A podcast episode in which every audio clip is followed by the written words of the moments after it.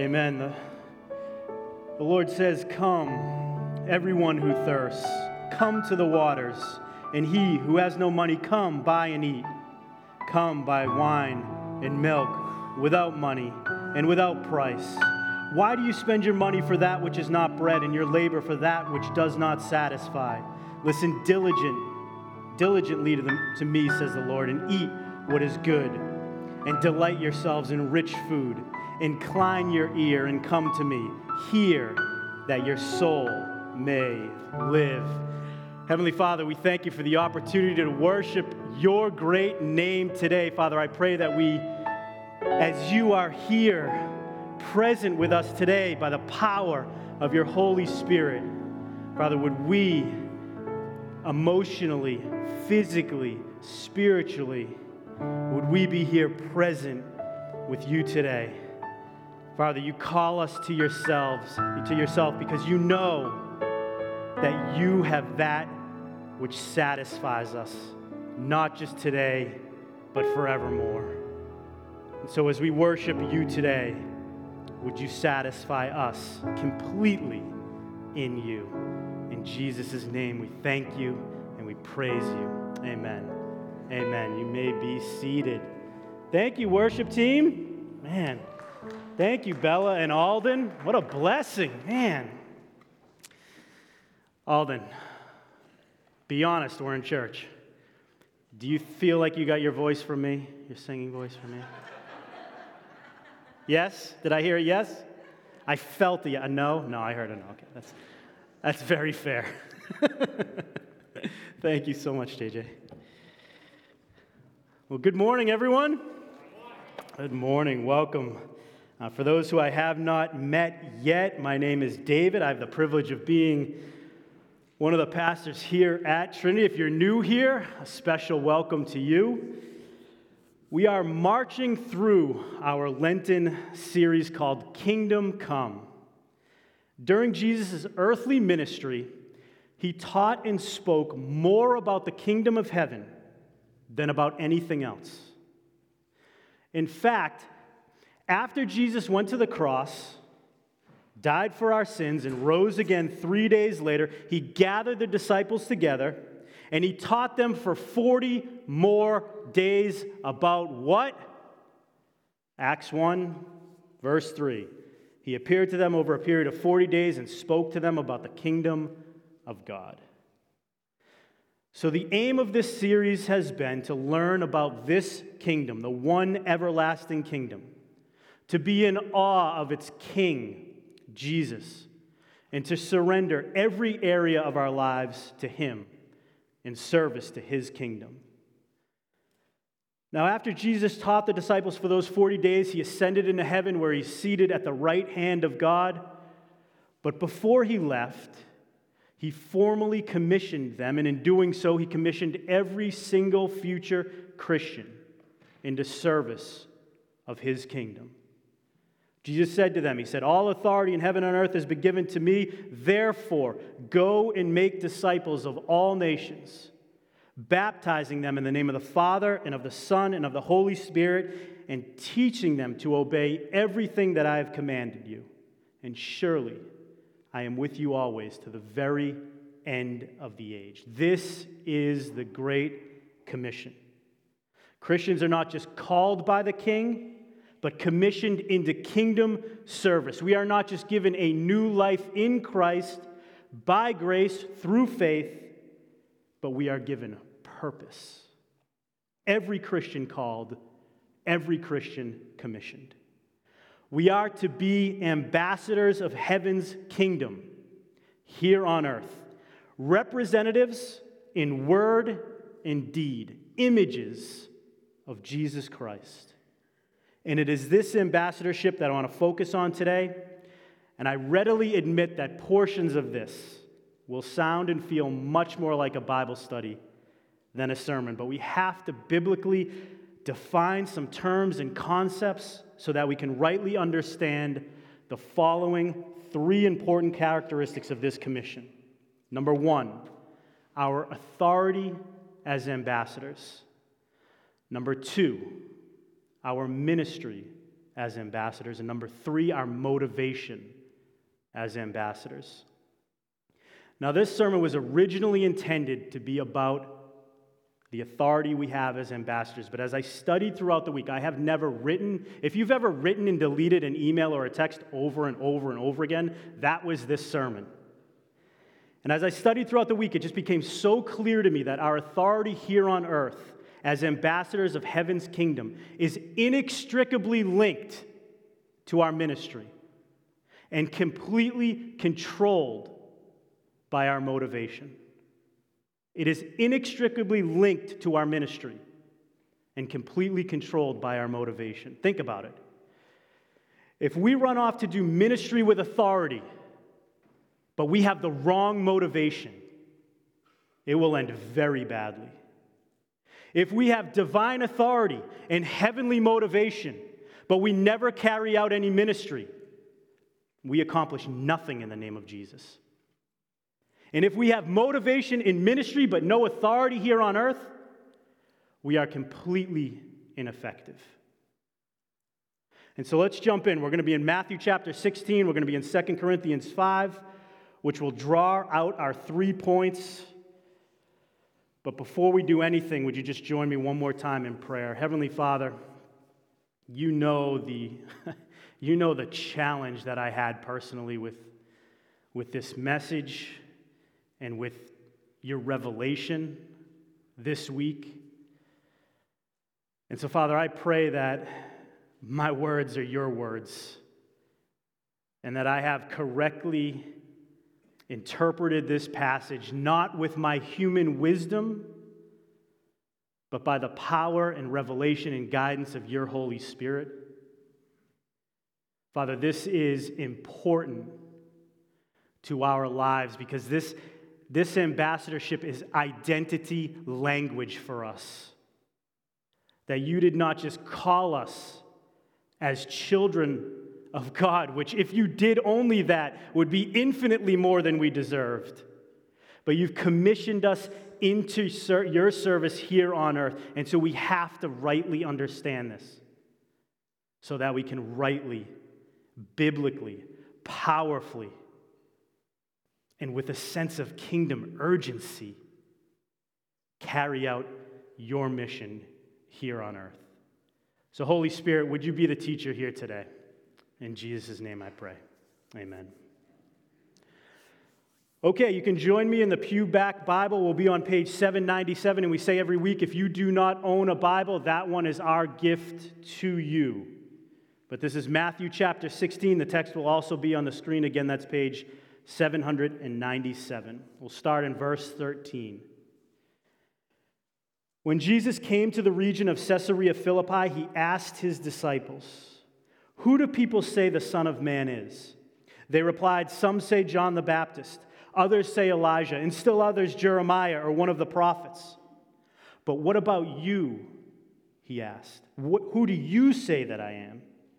And Simon Peter answered, "You are the Messiah, the Son of the living God." Jesus replied, "Blessed are you, Simon, son of Jonah, for this was not revealed to you by flesh and blood, but by my Father in heaven. And I tell you that you are Peter, and on this rock I will build my church, and the gates of hell will not overcome it. I will give you the keys to the kingdom of heaven. Whatever you bind on earth will be bound in heaven, and whatever you loose on earth will be loosed in heaven." Then he ordered his disciples not to tell anyone that he was the Messiah. Now, if you want to hear a somewhat tolerable sermon on verses thirteen through eighteen, I preached one back in June here during our sermon series in March. And as you can see, I have my Matthew sixteen uniform on. What do I have? I got it? My... But what was funny is during that sermon, I remarked that I didn't have the time to tackle verse nineteen, which is exactly what gives us our first point today. So it's fun to circle all the way back to it. But very quickly, the preceding verses to verse nineteen give us the immediate context for how we ter- are to interpret verse nineteen. And what they say, Jesus at this point in his ministry, this is where he begins to really reveal to his disciples at a much deeper level who he is. And he begins to prepare them for his suffering and death. In fact, right after this, he starts to tell them about him going to the cross, to which Peter says, "Not a chance, Lord, no way."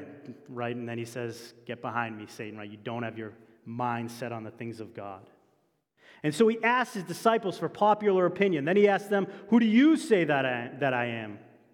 And Peter gives the gospel confession, "You are the Messiah, the anointed one, the Savior, the Son of the living God."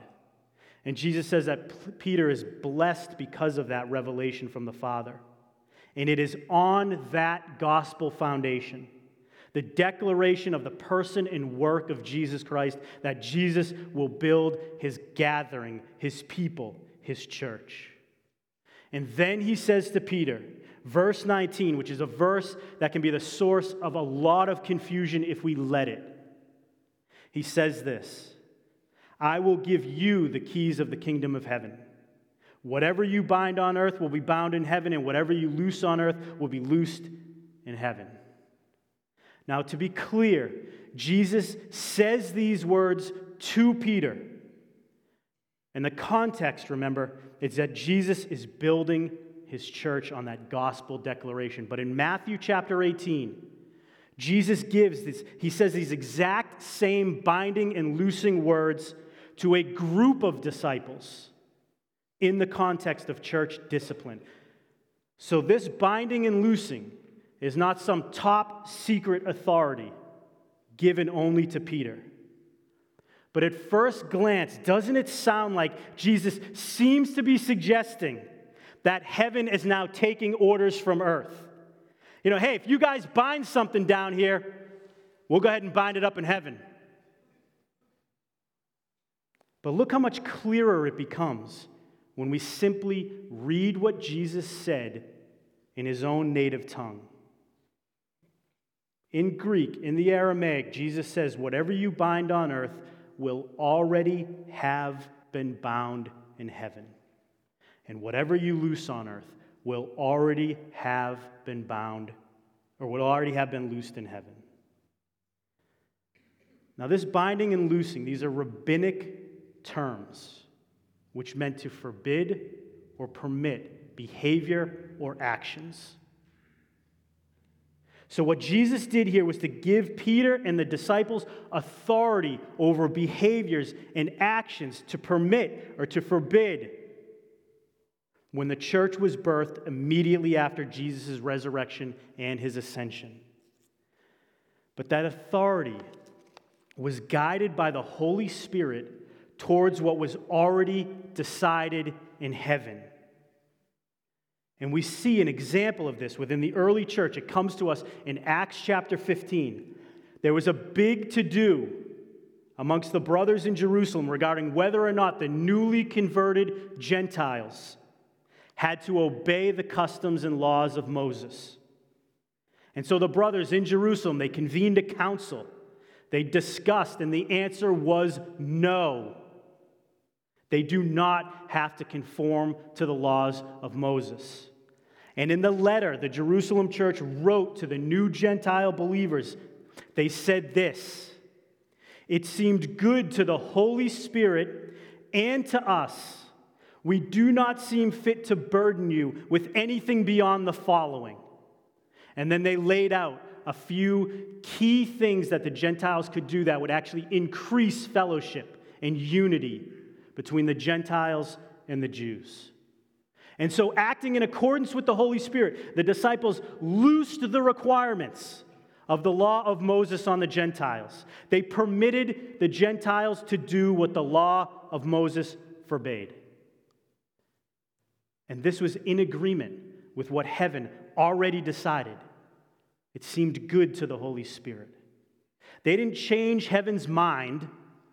The Holy Spirit inspired them in agreement with heaven.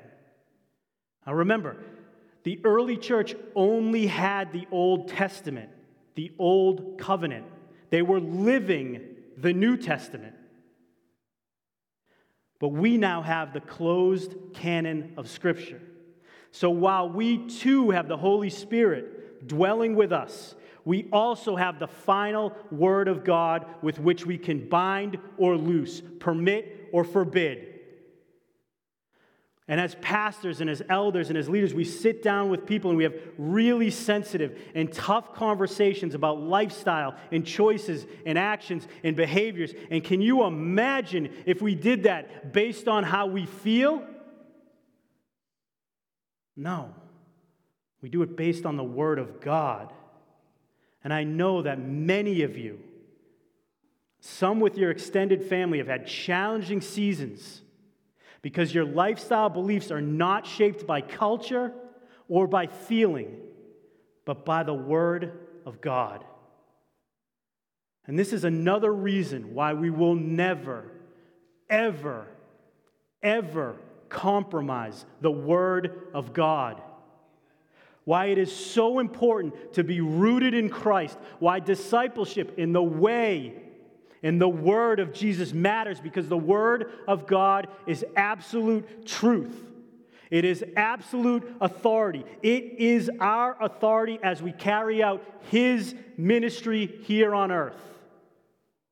We do not have authority as ambassadors of heaven's kingdom based on age or human knowledge or title, or office, or tenure at church, or prophecy, or gifts, or abilities. The authority we have as ambassador of, of heaven is the unchanging, unshakable, inerrant, and infallible Word of God. So when we exercise our authority grounded in the Word of God, when we stand on the promises of God, we stand in agreement with heaven. But I need to take it a step further. When we, as ambassadors of Christ, exercise our authority to encourage one another, to pray for one another, to affirm the truth of Scripture over our lives, when we reinforce God's love, when we tell you that God loved you so much that He sent His only Son to die for you, that in Christ you are forgiven, cherished, washed clean, that you have infinite value and a purpose for your life, when we tell you that God is for you and that nothing can separate you from the love of God in Christ Jesus, we are not giving you man's opinion. We are affirming heaven's fact with divine authority. Amen? Now, a closing thought on the binding and loosing before we get to the keys. And I know that I depart from some theologians when I say this, but I cannot find any evidence in the language, in the custom, in the culture, or in the historical record of the early church of binding Satan or demons or loosing blessings and favor. I can't. But I can find plenty of evidence of rebuking, of casting out, praying for freedom and deliverance, praying for healing, praying for redemption, praying for restoration, praying down those promises of God, all in the mighty name of Jesus. That is a biblical fact. Now, quickly to the keys of the kingdom.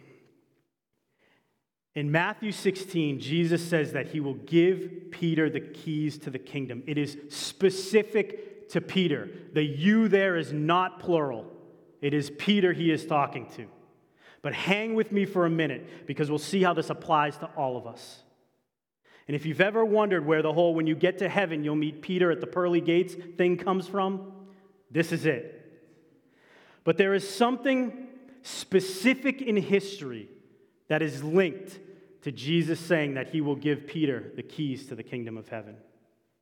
Before Jesus ascends to heaven, after His resurrection, He tells the disciples to wait. Don't make a move. Go to Jerusalem and wait. And that they will receive power when the Holy Spirit comes upon them. And they will be Jesus' witnesses in Jerusalem, all of Judea and Samaria, and to the ends of the earth. Remind me, who preached the gospel on the day of Pentecost when three thousand people were saved? Come on, let's get Pentecostal. Who, who did it? Who preached it? Peter. And where was he again? Jerusalem. Then, with the stoning of Stephen, the first Christian martyr, persecution breaks out against the church in Jerusalem, and God uses that to drive the Christians out of Jerusalem, bringing with them the gospel. Right? You try to kill Christ, and he raises, rises from the dead. You try to kill Christianity, and it just multiplies. And a disciple named Philip, he lands in Samaria, and he preaches the gospel, and many are saved. And the apostles who are still back in Jerusalem, they hear of Samaria accepting the gospel, and they send Peter and John to verify it. And although the Samaritans believed and were baptized, listen to this from Acts chapter eight.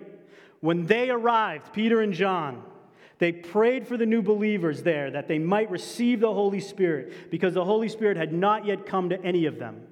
They had simply been baptized in the name of the Lord Jesus. Then Peter and John placed their hands on them, and they received the Holy Spirit. It's like Peter's unlocking the kingdom in Jerusalem, Judea, and Samaria, and then in Acts chapter ten, Peter preaches the gospel to Cornelius, the first Gentile, and his whole household believes. They're saved, and they receive the Holy Spirit. Heaven unlocked. Jerusalem, all of Judea and Samaria, and the ends of the earth. Peter played a key role. See what I did there? Key, no, nothing. Forget it. Peter played a key role in advancing the gospel in accordance with Jesus' literal geog- geographic instructions. But in Acts chapter ten, that's the last we see of that in Scripture. After the gospel is preached to those people groups for the first time, it is not as if the Holy Spirit blows the whistle and ends the Great Commission. Paul travels the known world preaching the gospel and planting churches. Thomas travels to India and brings the gospel there. Countless missionaries thereafter. In fact, if you've given your life to Jesus, it is because a disciple of Jesus unlocked heaven for you by preaching to you the good news. The Holy Spirit opened your eyes and opened your heart to receive it, and you were born again. And salvation is so much more than this. But how does someone get into heaven? How is heaven? How is eternal life unlocked? Did Peter and the disciples lay out, did they roll out a list of things to do? No. Salvation comes by grace alone, through faith alone, in Christ alone. So where does faith come from? Faith comes through hearing, hearing through preaching, preaching the Word of God. Well, so wait a second, preacher man. It sounds an awful lot like you're saying that Jesus gave Peter and all Christians the authority to decide who to let into heaven and who to keep out. Well, let me give you the theological and somewhat long-winded but comprehensive answer. No! No! Like, that's not even good enough to be wrong. No! As ambassadors of the kingdom of heaven, we were not given the authority to decide. We were given the authority to declare. Why would we need the authority to declare the gospel? Well, remember, earth is not our home. We are in foreign territory. And believe me, declaring the gospel and standing on the authority of the Word of God is a declaration of war, of spiritual warfare. Which brings me to my second point. Yes, Christians are given authority. We are given authority within the Word of God and declaring the good news here on earth, but our authority cannot be separated from our ministry. And if you were to describe our ministry as ambassadors in one word, what would it be? Time for Second Corinthians five. And this will be up on the screen. Paul writes, "For Christ's love compels us, because we are convinced that one died for all, and therefore all died. And he died for all, that those who live should no longer live for themselves, but for him who died for them and was raised again. So from now on, we regard no one from a worldly point of view. Though we once regarded Christ in this very way, we do so no longer. Therefore, if anyone is in Christ, the new creation has come. The old is gone, the new is here. All this is from God, who reconciled. Everybody say reconciled. Us to himself through Christ and gave to us the ministry of reconciliation. Everybody say reconciliation. That God was reconciling. Everybody say reconciling. The world to himself in Christ, not counting people's sins against them. And he has committed to us the message of reconciliation. Everybody say reconciliation.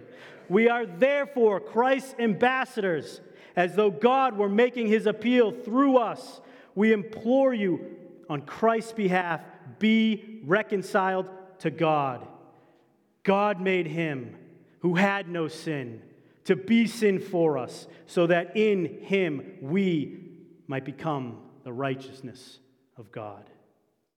Now, this is not a trick question. As Christ's ambassadors, what is the point of the ministry that we've been given? Reconciliation. Reconciliation. God making his appeal to humanity through me and through you. Think about that. This is God totally unwinding everything that the enemy did when he tempted man and woman to sin in the garden. The enemy preached to Adam and Eve a gospel of division and death, working to separate man from God. But here is God, through Christ, using his ambassadors here on earth to rejoin man with God by preaching a gospel of life and reconciliation. Everything we do, everything we say, the way we act, the way we treat each other, the way we treat one another, the way we carry ourselves in the marketplace, in our homes, in our jobs, on the sidelines of the game, online, social media, everything we do should resound with this ministry and message of reconciliation. The very fact that we are commissioned as ambassadors indicates that there are different kingdoms on earth here at work. And the very fact that our ministry is one of reconciliation, by definition, means that there is still alienation. In Christ, God reconciled us to him. And our ministry is to introduce people to Jesus, through whom they can be reconciled to God. Outside of that ministry, outside of that commission, we have no authority. And this is what I mean when I say that our authority is directly linked to our ministry. When we understand that, that our authority is housed within a ministry of reconciliation, it makes it inconceivable that we could use the word of God, our authority, to hammer or condemn someone. Yes, it is impossible to responsibly preach the word of God and exercise that authority within this ministry without calling out sin and calling for repentance. But I have yet to meet the person who was condemned into the kingdom. And furthermore, it seems inconceivable that we, as brothers and sisters in Christ, could be alienated from one another. That there would be a shred of unforgiveness in our hearts, or a hint of something unreconciled. If the infinite chasm between man and God could be reconciled by Christ, how could brothers and sisters in Christ not be reconciled to one another? We are ambassadors of our King, authorized by the word of our King, into the ministry of our King. So how can we ensure that the posture of our hearts is consistent with our King? Point number three, our motivation. Now look again at how Paul begins this section in Second Corinthians five. He says, the love of Christ compels us. Now why, Paul? Why are you and the other disciples so motivated and compelled by the love of Christ into this ministry of reconciliation? Because we are convinced, Paul writes, that one died for all, therefore all died. Let me clarify. I've been saying throughout this that we are not only called by Christ, but commissioned by Christ as his ambassadors and his representatives. But before we ever represented him, he represented us. In his letter to the Christians in Rome, Paul writes the following. Death came into the world through sin, and sin came into the world through one man, Adam. And all born after Adam were born under Adam and therefore under sin. But God's free gift of grace is not like Adam's trespass that plunged the world into sin. For if, because of Adam's trespass, death reigned throughout one man, much more will those who receive the abundance of grace and the free gift of righteousness reign in life through one man, Jesus Christ. If you've ever wondered why Jesus could not be born into this world through Joseph, but had to be born through the Holy Spirit, this is why.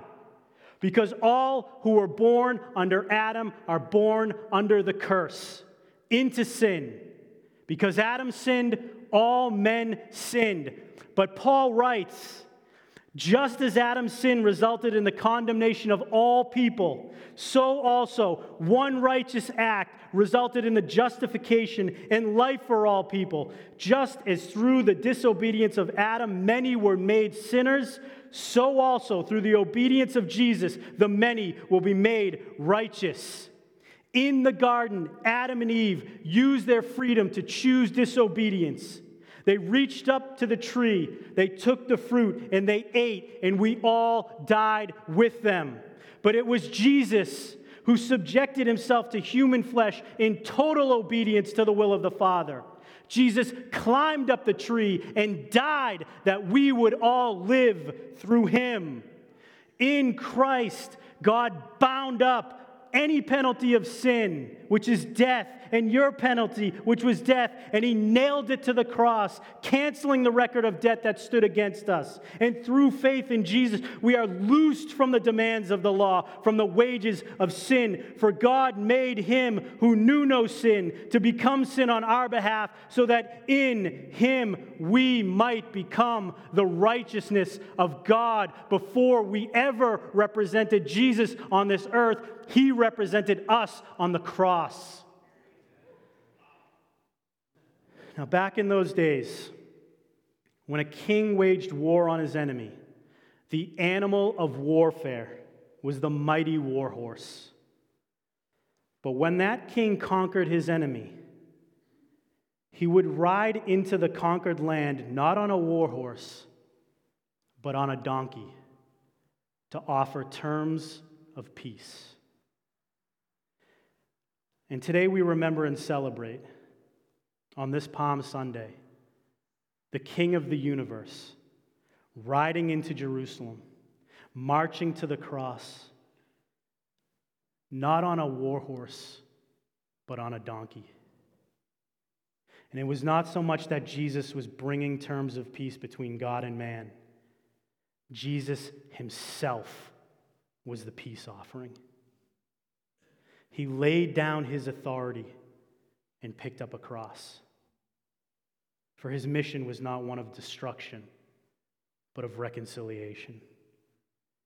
And it is his self-sacrifice that propels and compels our ministry.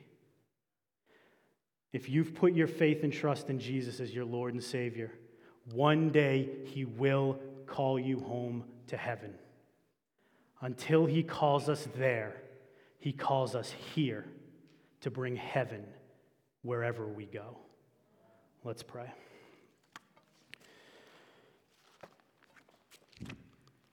Heavenly Father, we thank you for your word. We thank you for, for the way that it edifies us, the way that it clarifies for us, the way that it that it lays out in plain terms, not just what you've called us out of, which is a life of sin and death, but, Father, what you've called us into, a life of redemption and restoration and reconciliation. But, but Jesus, you are so good to us. You didn't just save us from something, but you saved us for something, and you call us.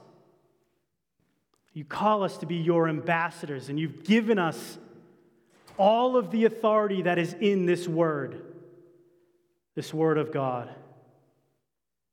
Father, within that authority, you call us to exercise it in all humility and all patience within this ministry of reconciliation, of bringing people back into relationship with our Heavenly Father. And Father, we pray that that becomes truth, that we see marriages reconciled, relationships restored, that we see neighborhoods call on your name, that we see our, our state, our nation fall on its knees before you, reconciled to you by this great and wonderful and powerful gospel that we proclaim. But Father, as we go about doing your work, that ministry of reconciliation here on earth, Father, with the motivation of our hearts, be the self-sacrifice of your Son, laying it all down, not counting our lives worth anything, but doing all of this that your kingdom may expand here on earth until you call each of us home. In Jesus' mighty name we pray. Amen.